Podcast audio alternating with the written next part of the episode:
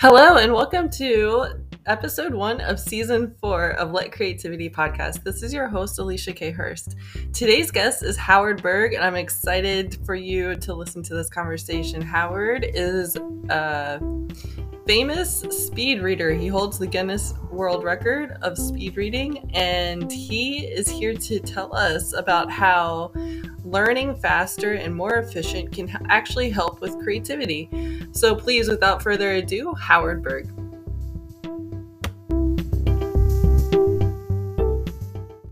All right, so welcome to the show. Uh, this is Howard Berg. How are you doing? I'm doing really well. And what would your title be? What would you say your? Uh, I'm the world's fastest reader. I was in the Guinness Book in 1990, and no one ever replaced me. I read 80 pages a minute. My goodness! Out of curiosity, I'm sorry to just start off right off the bat, but I I am really curious about how does that like how do you get tested for that? That's a good question. Um, most records they send in a newspaper clipping or a news report on TV, and just one. I had five newspapers in five cities with five different reporters and five news interviews on television in five different cities. So I had 10. Wow. So normally they'd have one. I had 10. So they really were reluctant to do reading. They said, How do you test it? But it was all different reporters from different. They said, You can't be friends with all of them. You know, they can't all be your first cousin. So, you know, and the and the and the numbers were consistent. Like one show I read, um, I read an article on the physiology of nightmares in 90 seconds, and the science reporter grilled me, and I got 100. I did a TV show in Cleveland. I read an 1,180 page book four times in 20 minutes. They tested me, I got it right.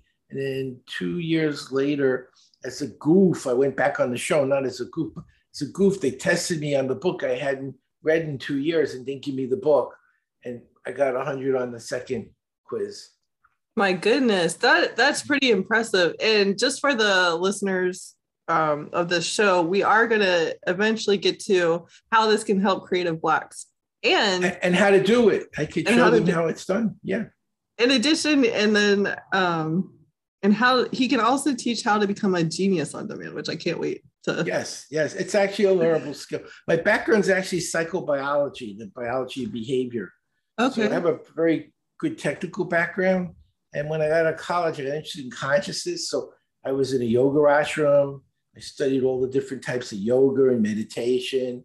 So I was interested in how the brain works from a biological perspective and from a metaphysical perspective, because it's consciousness. And really, creativity is guided consciousness, making your mind perform in a way you desire it to perform. And I found the two disciplines came from two directions but combining the two systems, you could accomplish some amazing things.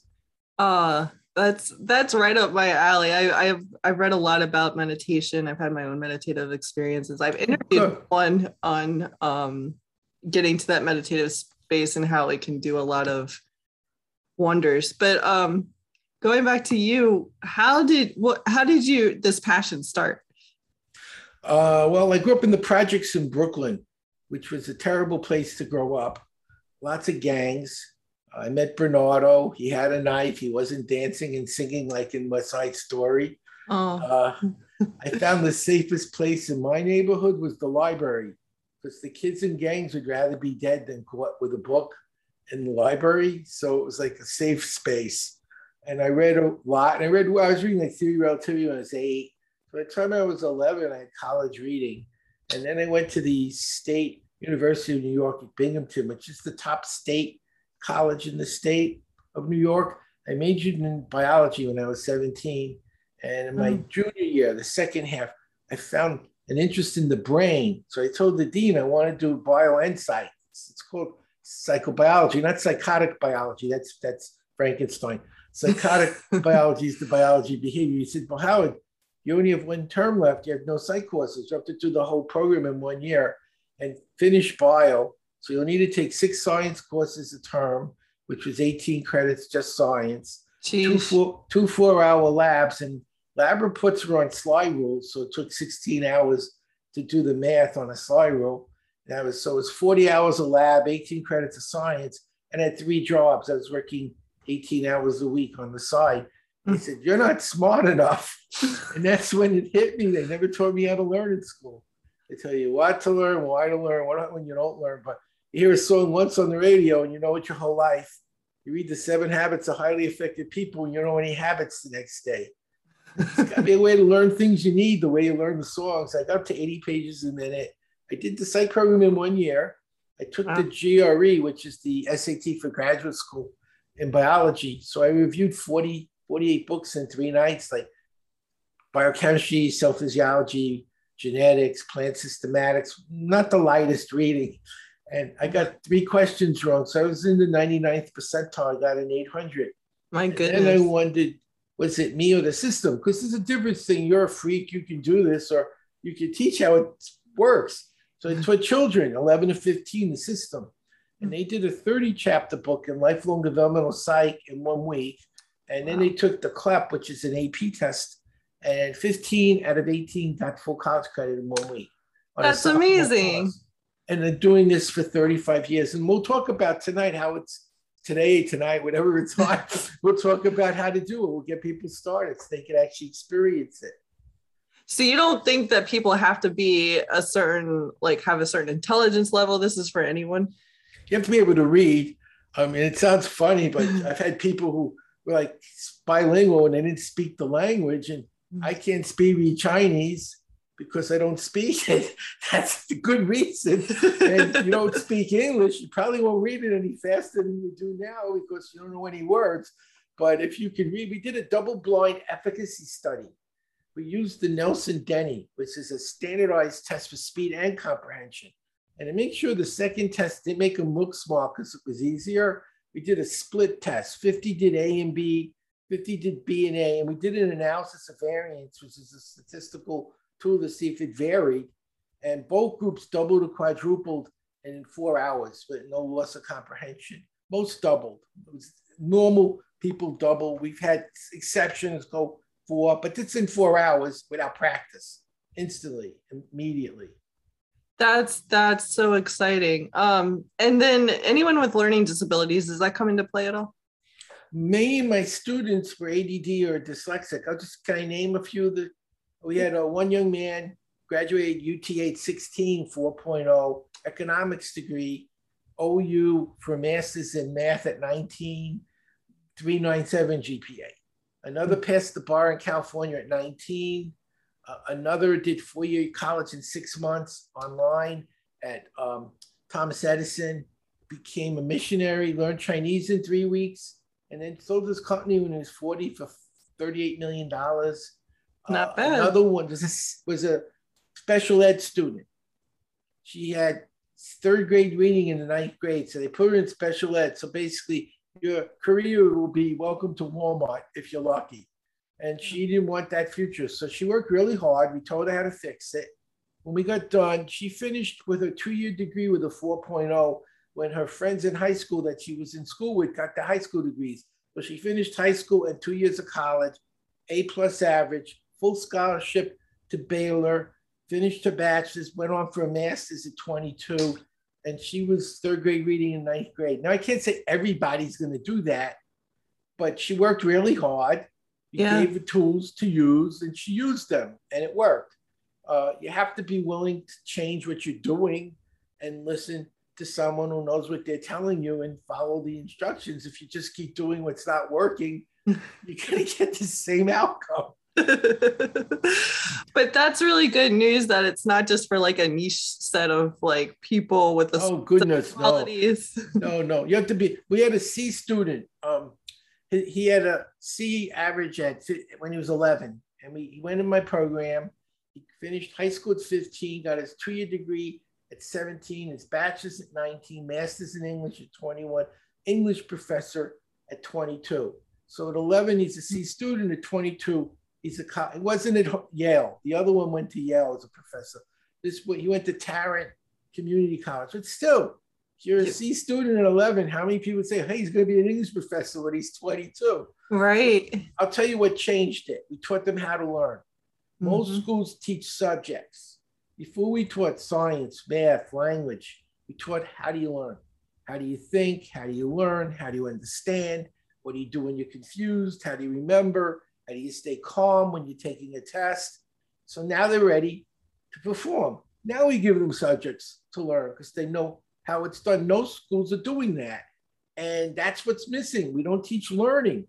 We expect them to learn, right? We admonish them when they don't learn, but we never told them what they did, how to do it or what they're doing wrong. So big surprise, they didn't figure it out on their own. They're children. so um actually just uh, I almost forgot about this about myself. I used to work for um what is it called now or it used to be called anyways a company that would give tests to people to see where they're at and see how they learned and then they would say like oh we individualize um, teaching you how to um, get better grades. Um, gosh i want to say it was it was something like kumon or one of those. Sylvan maybe? Right sylvan yes thank you. Is what you do like different? The guy who owned sylvan was Berry Fowler if you remember w. Berry he's a friend of mine and he endorsed me. Oh, I had the best program he's seen. And the guy who owned Evelyn Woods hired me to teach my program to his son instead of Evelyn Woods. And That's amazing. I went past speed reading and speed learning. And we'll see how today. So it's, it's always nice when people agree that you did something good, but I always get excited by the individuals I work with because I think of them as my family. And when I see a, a young person getting A's that was failing, uh, it makes me feel I've done something good with my life. It's just a very rewarding way to make a, a living. Yeah, I'd imagine so. And then for those people to show other people, like, hey, um, you know, you can do this. You can do that. Yeah, it's possible. It, it is. It is possible. It doesn't require remarkable skill or ability, just the willingness to follow the path that works. And it's not hard to follow. I could show you some of it today if you'd like. Sure, sure. Do you want? I, I'm. You go ahead. Like, do your thing. well, it's actually what makes this most speed programs don't work, and I'll tell you why. I was on uh, MSNBC about 30 years ago, 30, 25, when uh, it first launched about 25, 26 years ago, and Dick Cavett, he was a famous talk show host in the 70s and 80s, sort of like Johnny Carson and uh, Stephen Colbert. He was the Stephen Colbert of 1970s. And he was on MSNBC and we had an interview and we got to be friends. We sat down after the interview we, I stayed another hour to talk. And he said, um, he interviewed Woody Allen. He said, Woody took Evelyn Woods. He read War and Peace in five minutes. It's, it's like this big. He said, What do you remember? He said, It's about the Russian Revolution. That's all I remember. That was speed reading. It was a biology book. It's a book about math. But if you slowed down and learned something you didn't know, you lost your speed. You always had to go fast, or you couldn't go fast anytime. Hmm. And I fixed that. Uh, so let me show you first how to go fast, which is what they all do, and then how to fix the problem that they all had in the past. Okay. When this is over, find a book you've read, preferably nonfiction, and read for a minute with a timer. Don't do anything special. Just do what you normally would do. See how far you get. And the timer beeps. Put a pencil mark in the margin that's how far I read.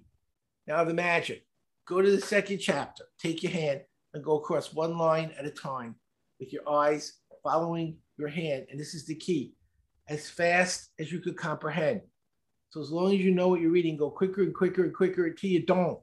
Then you know that's where it got too fast because I should know what I'm reading. I know the book. Right. Slow down just enough so your comprehension comes back. And for five minutes, go as fast as you can understand, moving your eye one line at a time with your hand. Now go back to the first chapter where you tested yourself for a minute. Again, for one minute, read as fast as you can with your hand, and you'll go 20 to 40% past the line you put in the first minute. It's that easy to start. Interesting. So does it have something to do with the visual focusing of the of the lines? So you're not your brain's not taking in the rest of the information, it's just that one information. It's a good point. It's doing, I'll tell you exactly what it's doing. So when you're driving in a car on a highway, it's not unusual to go 50, 60, 70 miles an hour. Some people go a lot faster than that. and you're reading the road. They call it reading the road. front, back, left, right. You're watching your gauges, you're watching your GPS, you're listening to your radio, you're talking to your friends, you're on the phone, and you're bored. and you're bored. You read a book at 200 words a minute, that's the mode, the most common speed. And the next day, you're lucky if you remember 10%. Why are those two things so different? In the car, everything is like a movie and you're mm. processing things visually as pictures, analog. In a book, you're hearing with your eyes one word at a time. Someone's talking to you in your head, which right. is why most people read as fast as they talk.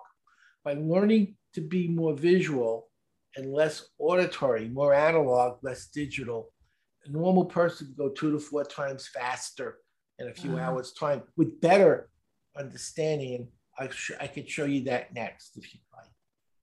That makes a lot of sense. It's almost taking out, well, I'm I'm just kind of thinking about how I read and I'm going to embarrass myself because my reading time I um, used to love to read when I was younger but for whatever reason as I got older I could only read maybe like 3 or 4 pages and then I'd fall asleep. There's a reason. It's boring because your yeah. brain is so used to movies and television and seeing and reading is speech speed, speech speed. So it's like speed this up. It's boring me. I can't give me something to do. So we're reading at the speed at which you can see. Mm. So suddenly it's not so boring anymore. It comes alive. Right. But, but the trick is comprehension because I think you'd agree it's more important to remember and understand than read fast. So yeah. Would you like me to show you how comprehension works? Please. Well, when I finished school, I took graduate courses in how to teach reading. And one of the elements that's key is called schema. And I'll demonstrate what it does. I'm going to read a passage with no schema and watch how confusing the simple words become so your brain has no idea what I'm telling you. This is an easy thing to do. If possible, you could do it at home, but you could always go someplace else if it's necessary. Beware of overdoing it. This is a major mistake. And it may cost you quite a bit of money. And I'm going to guess it doesn't make a whole lot of sense. now I'm going to read it again with a title, one word, but it has schema. And instantly it will make sense. Are you ready? Yeah. Laundry. Laundry. this is an easy thing to do. If possible, you could do it at home, but you could always go someplace else if it's necessary. Beware of overdoing it. This is a major mistake. It may cost you quite a bit of money. I'm teaching people what their brain is looking for to make sense of the word. So even though they're going two, three, four times faster, they're actually comprehending better. Even in things like science and math and law that are highly technical, you can read it much quicker with better understanding when you're using the brain's natural decoding mechanism, not just the mechanics of moving the hand. So I'm using psychology and mechanics, not just the mechanics. In the past, when you went to slow down and learn something, you lost your speed. With mm-hmm. this, you could slow down when you need to learn a new word or an idea and then immediately go fast again. So it fixed the big problem that speed reading had. And plus, it's better for learning, which is key. Most people do not want to read fast. They want to learn fast, understand better, and be able to do something with it when they're done. And we'll cover all that today on the show. All right. That's great. Um, because I know I've personally I've resorted I'm I, I keep going back to it's interesting because I know in my brain I'm a very visual person because I like to like paint and draw and all that good stuff. But so when I read, the visuals come up and that does slow things down. So it's like you're switching that from it's like no take that part out but make the visuals happen with the words not your imagination see see pictures and then when you play back your movie you can see all the details in the movie and that turns back to words mm-hmm. so you you can take in a lot more data that way very quickly all right so what would be the next um uh thing that you could show us or talk about how to remember because I don't care how that smart you important. are. You don't remember anything. What's the point? That's pretty important. So right. people say, well, you read 80 pages a minute. Do you remember anything? I remember a lot. And so can you. And there's a lot of ways to do it. I'm going to show one. We don't have four hours to, to learn the whole system, but I'm going to give you 10 things to remember in our audience. And I won't show you how. That's our control group. And you'll do very poorly. and I'll show you how, and it'll be effortless, just like schema. In fact, this is so simple. This could be taught to three year olds and they will learn it. It's literally because I've done that. Oh, and, and just normal kids. So here are the 10 things you want to remember pole, shoes, tricycle, car, glove, gun, dice, skate, cat, and bowling pins. And if you're a normal person, you might remember a few. But if I said, Do you remember the whole list backwards and forwards with no effort? Probably not. Is that a fair statement? yeah, that's pretty quick. You will know it backwards and forwards in three minutes effortlessly. Two caveats. First, you remember 10% of what you read and 90% of what you say and do. This isn't a drill, this is a tool. You will use it. So, to lock it in, when I say say and do, do that to lock it in. Two, the ancient Greeks discovered this shortcut. Take a list you know, it's hanging in your brain. And what do we do with a hanger? We hang things on it.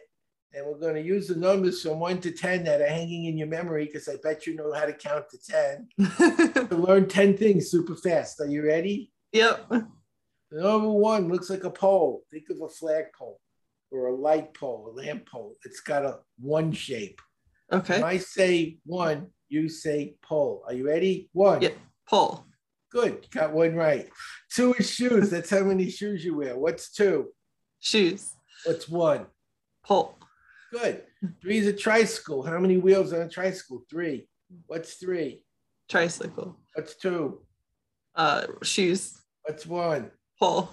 You're looking for your pictures. I'm watching your eyes. Four is a car. Four tires on a car. What's four? Car. Go to two. Jump. Two. Shoes. One. Pull. Three. Tricycle. Getting smarter. Your brain's learning the system. Five is a glove. How many fingers are in a glove? Five. What's five? Glove. What's three? Tricycle. What's one? Pull. Going faster. Six gun. They love them in Texas. The Cowboys. Six gun. What's six? Six gun. Oh, gun. Four. Um, car. Two. Shoes. Perfect. Lucky seven in dice. Lucky seven in dice. What's seven? Dice. Five is uh. Give me a clue. Gloves. What's three? Tricycle. One. Pull. You're almost done. Rhymes work. Say eight skate. Eight skate. What's eight? Skate. Six. What did they love in Texas? Um, dice. Six. Oh, six. I'm sorry. No, Uh, no, that's how you learn. Six. okay. Six is uh gun. That's it. That's okay. That's how the brain learns. When it's correcting, it's re, it's it's setting up the memory pattern. So four, Car. two, Shoes. perfect. Two more. Nine. How many lives does a cat have? Nine. What's nine? Cat. Seven was lucky and lucky. Uh, dice. Five is a. Gloves. Three is a. Tricycle. One is a. Uh, pull. One more. Ten. How many bowling pins in a lane? Ten bowling pins. What's ten? Um, bowling pins. Let's do the list that you couldn't do together. One, Uh, pole. two, Shoots. three, Tricycle. four, Car. five, Glove. six, Texas. Um, gun. Seven's lucky in. Dice. Eight rhymes with. Skate. What's nine? Cat And 10. is um bowling pins. There you go. Now, here's how you use it. This is how to speed learn numbers. Numbers are tricky. You ever go to a hotel and your room is 314? By the time you got downstairs, you forgot what room you were in. Here's how you remember numbers. You make it into a movie with pictures. Three is a tricycle, one is a pole, four is a car. Picture this a tricycle hits a pole on a car. Picture that. A tricycle hits a pole on a car. Tricycle, what number? Three. It's a pole One. on a car. Four. That's your hotel room. It's also pi in geometry. Oh, yeah. And I teach this to kids for math, science, and history. In business, due dates, percentages, room numbers, phone numbers. The zero, because the alphabet in numbers is zero to nine. Those are the only numbers. There's place values, units, tens, but it's a zero or a nine, somewhere in between. The 10 bowling pins is your zero. Mm. So hmm. now you know how to speed learn numbers. Turn it into pictures, make a movie out of the picture that's engrossing and captivating, play your movie, and you can convert it back to a number. Okay. Interesting. So, do, are, do you have any? Are, are there anybody that has issues with picturing pictures? Actually, there was once. I, I was working with an editor, and she was the kind of editor that looked for the dots on the eyes. Oh. The crosses. she wasn't reading words; she was reading letters, and she had a tremendous amount of problems. And I said, you know, given what you do for a living, it may not be something you should be doing because this is your core skill. I said most people would not see the dots on the I's and the crosses on the T's and every semicolon and comma. That's right. a, that's a different kind of gift, and I think that doing it this way for you would be counterproductive. But how many people do you know are proofreaders at a major publisher? Right. Have, so for those people, perhaps may not be something they should do because this skill is the complete opposite. like the super detailed, yeah. Yeah. Um, so how can you how does this help with creative blocks? Perfect. Great question. There's three levels of learning, and this is related to creativity literal, implied, and inferential. And I'm going to do uh, an example of each, and then I'm going to show you how to use this to elicit genius. So I want you to imagine you see a giant circle and there's a dot in the middle. Okay. What are you seeing? Just what just what I described. What did you just see? A circle with a dot. That's literal. That's literal. There's nothing to interpret. There's no nothing to know. It's a circle, and that's how most people learn. They memorize things in a book. They have no idea what it means, how to use it. But if someone asks them, uh, oh, they know the word. They know the word. They don't know why it matters or how to use it, but they, that's literal learning. It's very boring, and that's how most people learn. The next level of learning is called implied. A circle with a dot is a symbol of the sun. It's a symbol of the sun in two disciplines, astronomy and astrology, because once the two were the same. They aren't now. Obviously, uh, astronomers don't study astrology anymore, but there was a time when all astronomers did study that and all astrologers were astronomers. In fact, Isaac Newton was an astrologer. Most people don't know that. He was a pretty huh. smart guy. So that's more interesting now than it's a circle with a dot. It's the symbol of the sun. Now I'm going to tell you it's the meaning of life. You're going to say, what? A circle with a dot? This is how like Buddha would have taught. Okay, a point is infinitesimally small. Wherever you look around you, there's an infinite number of points. You can't see any of them. Mm-hmm. So it symbolizes spirit or God, something that's omnipresent, fills everything, everywhere you look, and it's invisible. Never see it. So a point is symbol of spirit. The circle is a symbol between self and not self. In the circle is you. Out of the circle is everything that isn't you. So what does this say? That inside of everyone is one thing, spirit. So it looks different, acts different, seems different, but are all one thing at our center. So everything in creation is a singularity that expresses itself through duality. So even though we see and live in a world of form and everything separate, at its center, everything is just this one thing consciousness made into form. Mm. And that's a lot more interesting than it's a circle with a dot in the middle. That's the creative level. Now, how do you get there?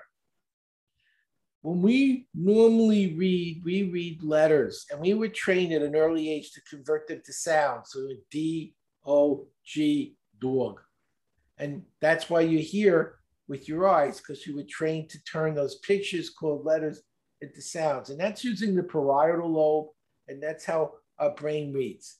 Mm. When you're reading in a more of a, an abstract system like astrology or numerology or tarot, and this is what Carl Jung was studying symbols in the mass consciousness. And I got interested in what are symbols actually doing.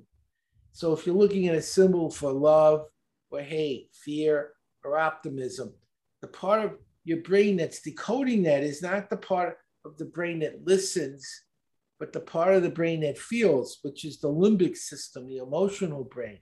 Mm-hmm. And so you're trained, I'll show you how that would work. So you have to ask the right questions. Remember the old game hot and cold? Someone would leave the room, you hide something, and if they got close, he said you're getting warm, warmer, hotter, further away, cold, cold. Here's how you would use it. So if you ask a question that has an emotional significance, see, you said, Howard, do I need a root canal? And I said, no, you need 10 root canals. How would you feel? Awful. Awful, unless you're the dentist. Unless you're the dentist, not so good. She said, Howard, did I win the lottery? He said, yeah, you won, you won $60 million. How would you feel? Amazing. Good. so based on your question, how should you feel, good or bad, if it's a yes? And how do you feel, good or bad? So based on your feelings, which is the limbic system, you can get a yes or no. If you ask a number of yes and no questions and you feel the answer is yes or no based on if it's good or bad, mm-hmm. you can get a lot of information. The unconscious brain does not use words. That's why when you have something, it's like, I know I need to be doing something, I don't know what it is. Your unconscious doesn't tell you what it is, it just gives you a feeling, right? Sensation, epiphany. So by doing it this way, we're translating those feelings into meaningful data, so like Morse code. The beauty of this is the more you do it, you know, the brain wires up. If you use neural pathways repeatedly, they become superconductors. They get myelin and they work quicker and quicker, like a insulator around a wire.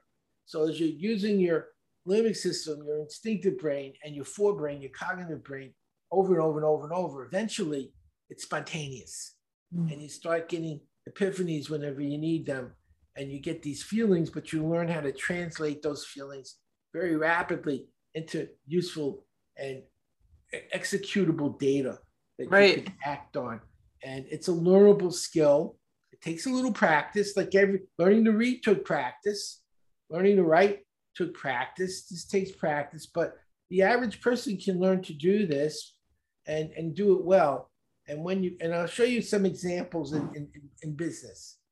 Back see the late 80s, early 90s, uh, a cell phone looked a lot like Captain Kirk's communicator, if you remember back then. They were all yes. flipped open. That was a cell phone. And they were huge. they were huge. They were like the size of a shoe. Like, get smart. So Steve Jobs looks at this and says, you know, if we turn that screen into a monitor and I throw a chip in there, we can make a little computer that te- that can make calls, but we can also put software in it and do a lot of things. And how did that work? He called it an iPhone. I think it made some money. And then he looked at it again. he said, "You know, I can make that screen a lot bigger." And and and then we'll call it an iPad. How did that work out? Pretty pretty well. Uh, another example. Uh, the richest man in the world. Well, not right now. Well, Elon Musk is the richest man now. He just passed Jeff Bezos. Hmm. But uh, Jeff Bezos had been the richest man in the world for the last few years. His business model is based on Sears and J.C. Penney's old model.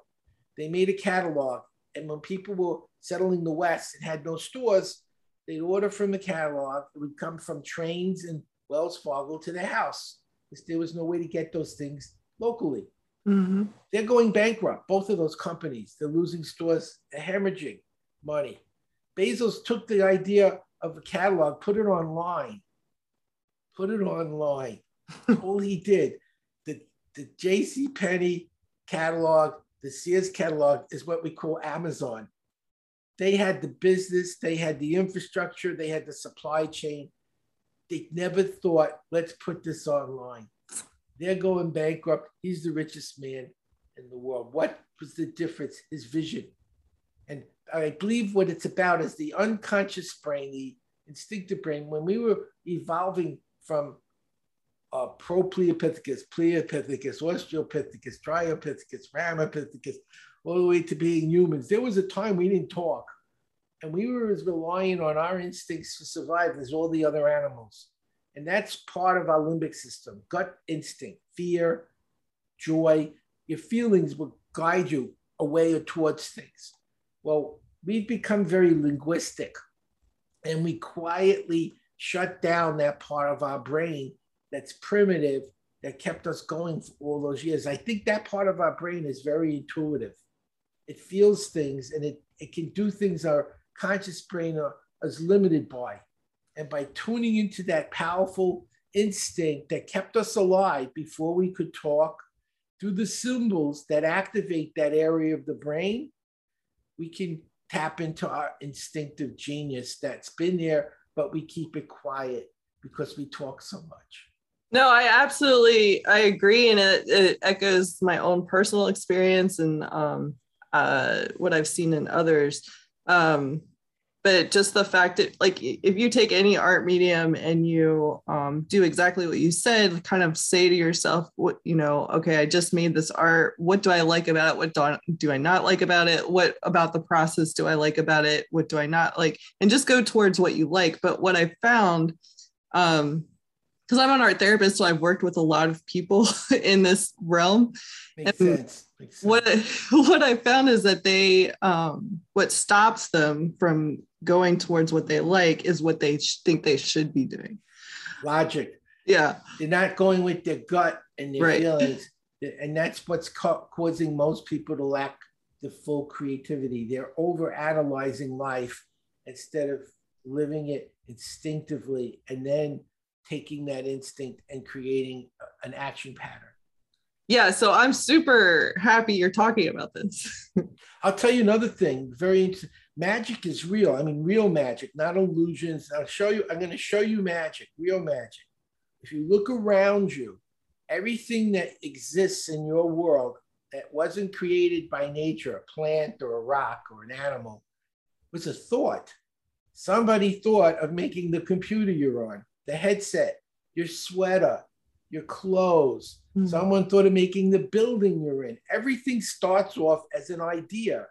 Magic is turning thoughts into things. Hmm. That's all it is. That's what magi means wisdom, magi, magic. It's learning how to turn your ideas into reality. Mhm. And so we start with an- an instinctive sense of I want to do something, I desire something, I want to paint something, I want to write something, I want to create something, and you envision in your imagination what it would look like, what the chair you're sitting in would look like, the desk you're sitting at would look at.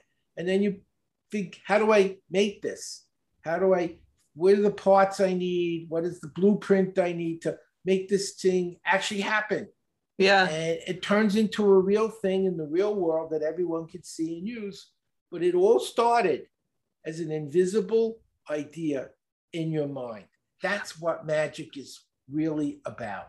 they need to add that to schools, a magic class, like ex- how you just ex- to teach people like how to go from one idea to actually make it in. That's what I teach. know how? they need to be. I can read 10 books in three hours, which I've done. So the books are by people who are doing something I want to do. I don't know how to do it, but they do. And they're doing it, and they wrote a book on how to do it because it worked. Hmm. If you read one book, maybe they got lucky. 10 people doing what you dream of doing don't get lucky. That's a business plan. That's something you can put into operation. So you start with have a dream, find people who are doing the thing you're dreaming of, who've written guidebooks on how they did it, assimilate the data, reflect on it in your mind, look for connections to take it in another direction, and then find the master plan through your thinking and, ana- and analysis to int- implement that dream into reality. And that's what songwriters do. That's what authors do. That's what you do with art therapy. It's mm. a learnable skill. That's how you make a living. You're teaching how to do it. Everyone can do this. It's not a magic trick in that only some people can do it, but you have to be willing to learn how to trust those instincts and learn how to read. They go to Berg Learning, B E R G, learning.com. We have mm-hmm. programs on how this is done, how to read fast. I wrote a book in five hours that went number one on Amazon the next day, how to write fast, how to remember, how to do math fast. They're very learnable, very, very doable. But, you know, I've been doing this for 35 years. I've gotten really good at it after 35 years of doing it, and I've gotten good at teaching it so normal people can learn to do it too. And that to me is the real joy. Me doing it doesn't help anybody. But imagine if I imagine if every day for the rest of your life you read a book and learned a new business skill. Every day, in an hour, one hour a day. At the end of the year, you learned 365 skills you didn't know last year, and the next year, and the next year, and the next year. Where will you be 20 years from now with all these skills and abilities that you didn't have before? How much more successful would you be? That's right. that's my vision. Okay, give you a specific. We had a group of children, 11 to 15. One of these kids' brothers had Down syndrome. They were very concerned. They wanted to help find a cure. Oh, they were 11 years old. They're not going to find a cure. So they decided to raise money to get mice they use for Downs research that are very expensive. Hmm. So they read books on how to build a website, built a website by themselves. They read books on public speaking, became public speakers. In their first year, they made 93,000 American dollars. They were 11 to 15. And they won the Silver Pyramid, which is the Oscar in advertising. And they beat Rotary and the Red Cross wow. cancer care. You're 11 years old.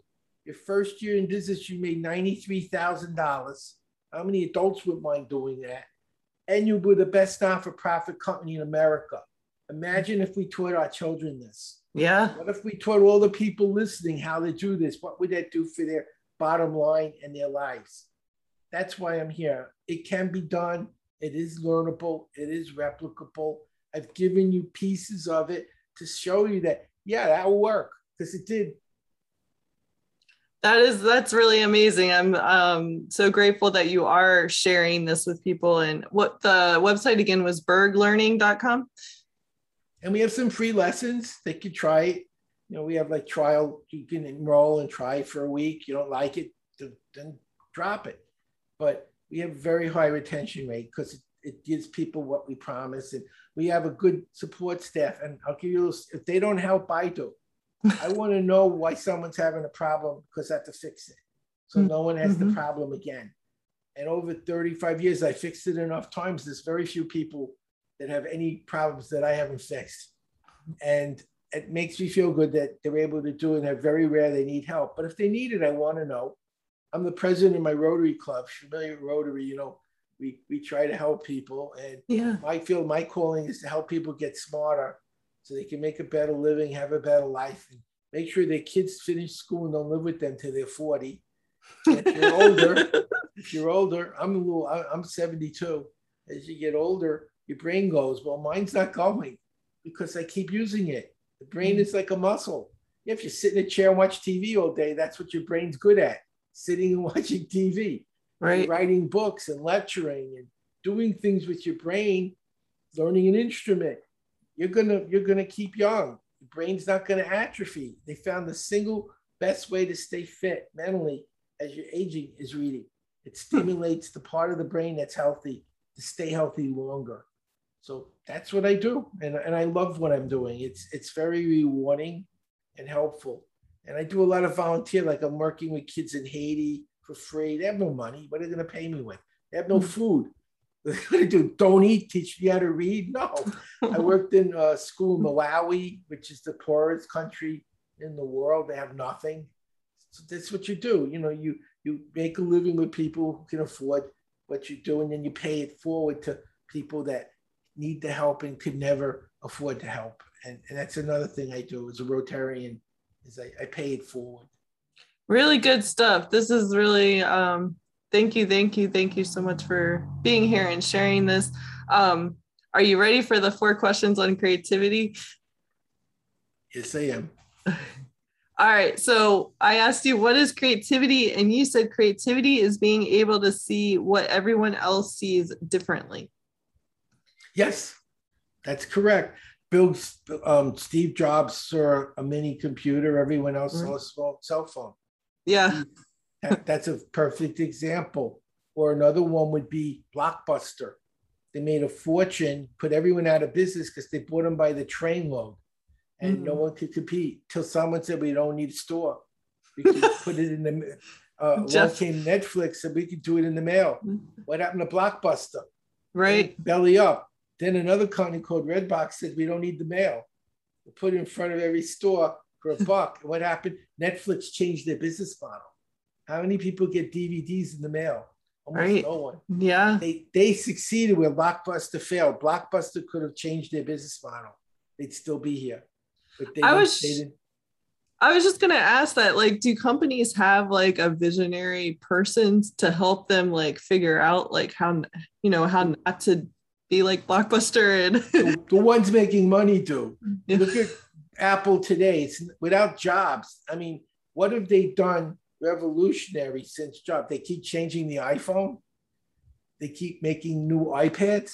yeah, What have they done at that level of a new iPhone, a new product like an iPhone or a new iPad? They really haven't. They're good at what they do and they make a fortune with what they have, but they're not innovating like they did when he was when he was the visionary. He Yeah. was, he was the company. um, and then what do you love about creativity? You said the ability to create epiphanies on demand. Well, there's so many problems in the world. I look at what we're giving our children, we're giving them global warming, exploding deficits. We're giving them um, viruses. I think we need to do more than that. We have to teach them how to learn to be smart enough to fix the problems. In fact, would you like me to solve an unsolvable problem in 90 Sure. seconds? Three of them. Uh, Okay. How do you solve? How do you go completely green, make money for the oil, gas, and coal companies, get hundreds of thousands of jobs, and pay off the natural debt all at the same time? Would that How? be a good? That would be So- great. Okay.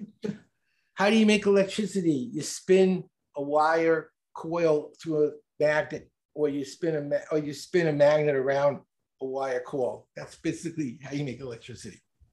What spins it? Well, if you have water, that's great, but there's only so many places you can do that. So they use steam.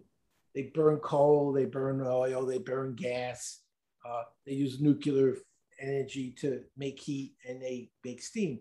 And that's part of the problem. Well, in Iceland, they use geothermic energy because it's a volcano, basically.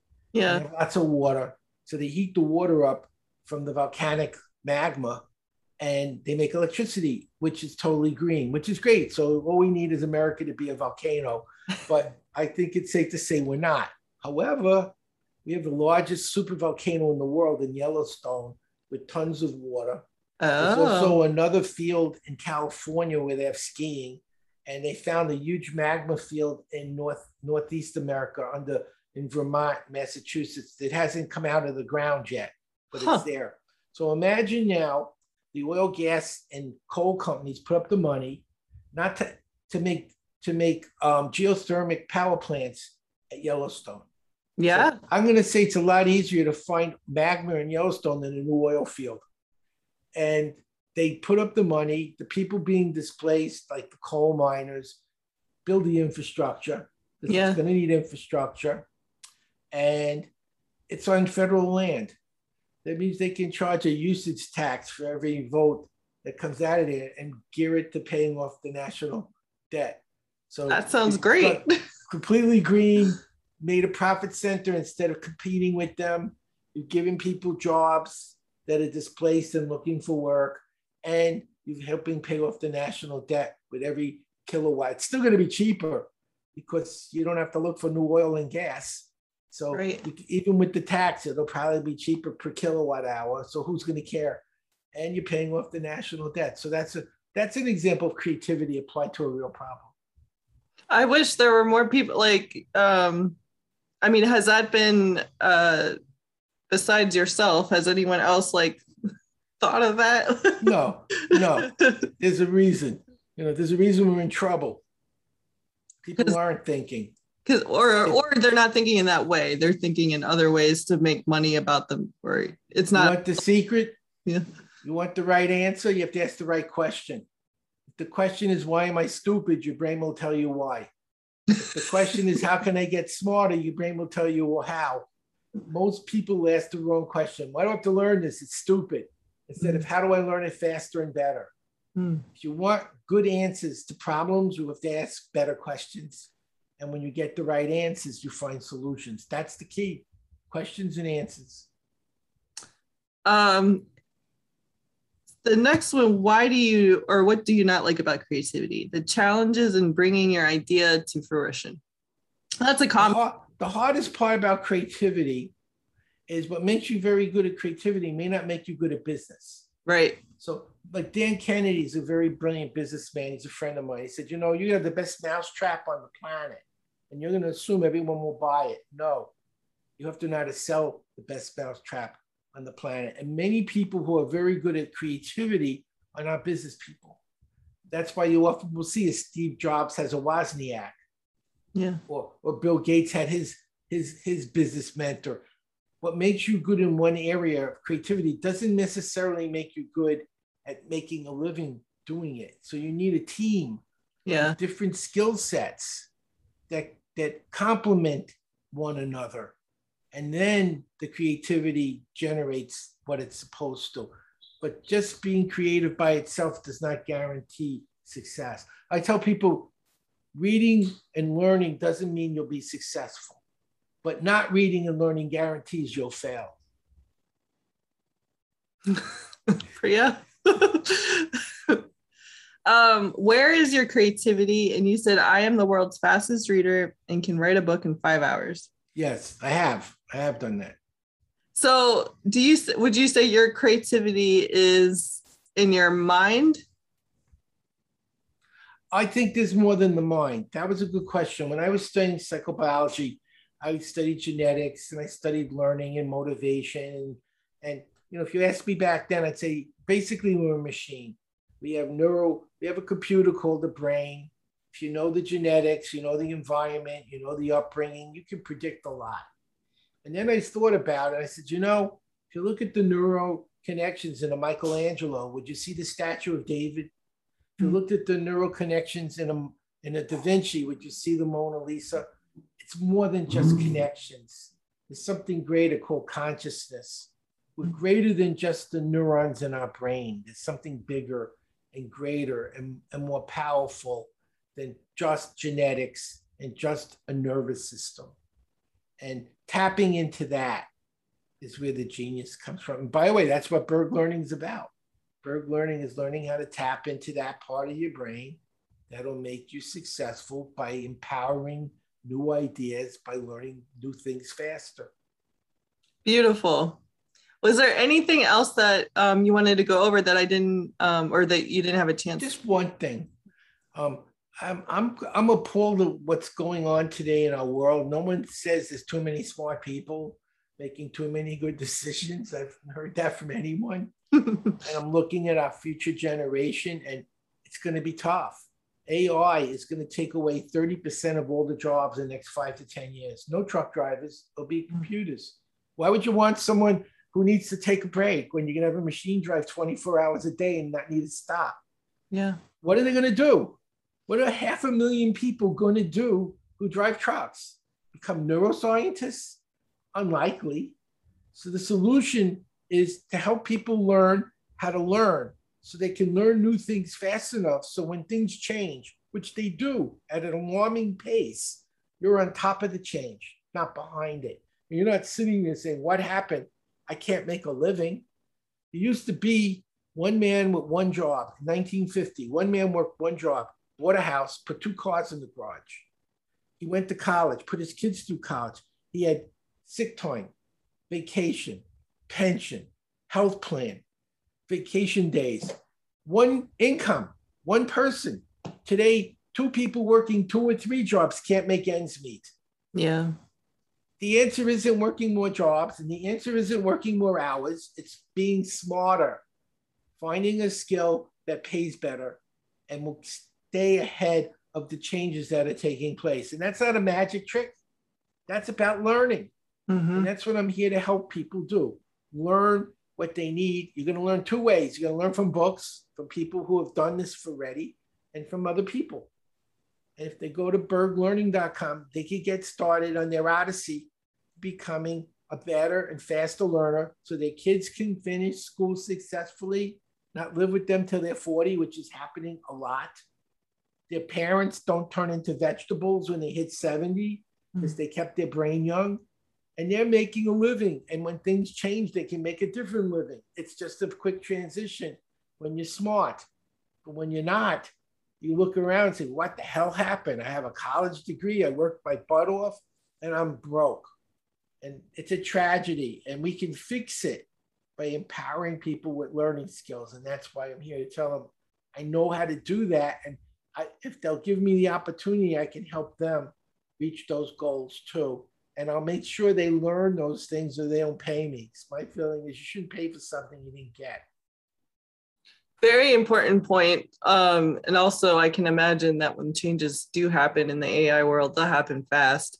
Um, so I I appreciate you um, and the passion that you have behind it too. It tells me like you're you're really in it for. It matters to me. I have grandkids. It matters to me. Uh, why do you think Bill Gates and Elon Musk and Warren Buffett are screaming about the crisis on the horizon with AI? They see it coming. They mm-hmm. see that jobs that people with low education have done from time memorial, uh, even sex, they're using robots. That was that was the bottom line one, right? If you had nothing else, you could do that. Not that it's a great job, but that was a job. Even that job's going to be a robot. What are you supposed to do? Yeah, there's no more jobs. you better learn how to think. You better learn how to build a company. You better learn how to stay ahead of what's going on, or you're going to be sitting there wondering what happened and why am I in trouble? Because that's what's happening more and more. Why the coal mine is out of work. They still use coal. They just don't need them. They have machines doing the work of 20 people. So mm-hmm. 19 people lost their job. They're not coming back. They, right. they don't need them. They can do one person what 20 people did, and it's only going to get worse. But people who are smart, people who can learn, people who understand, people who are creative, they will always be successful no matter what's going on. And that's what I'm hoping our audience wants to be. And that's why I'm at berglearning.com. I'm ready to help them, but I can only help them if they help themselves. They have to go there and actually take a step. I can't reach them, they have to reach me. But when they do, I will make sure they get what they wanted. Wonderful. Thank you again for being on the show. And everyone, this is Howard Berg, and he is at berglearning.com. Thanks for having me.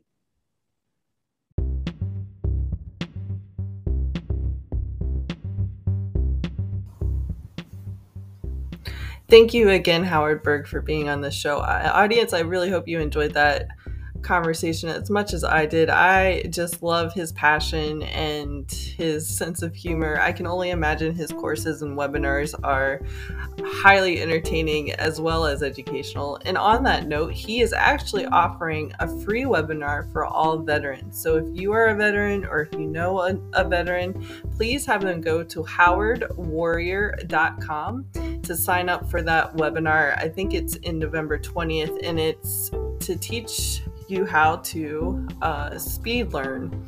So, both comprehension and reading. And it's absolutely free. Thanks again for listening and come back for more. Thanks. Bye.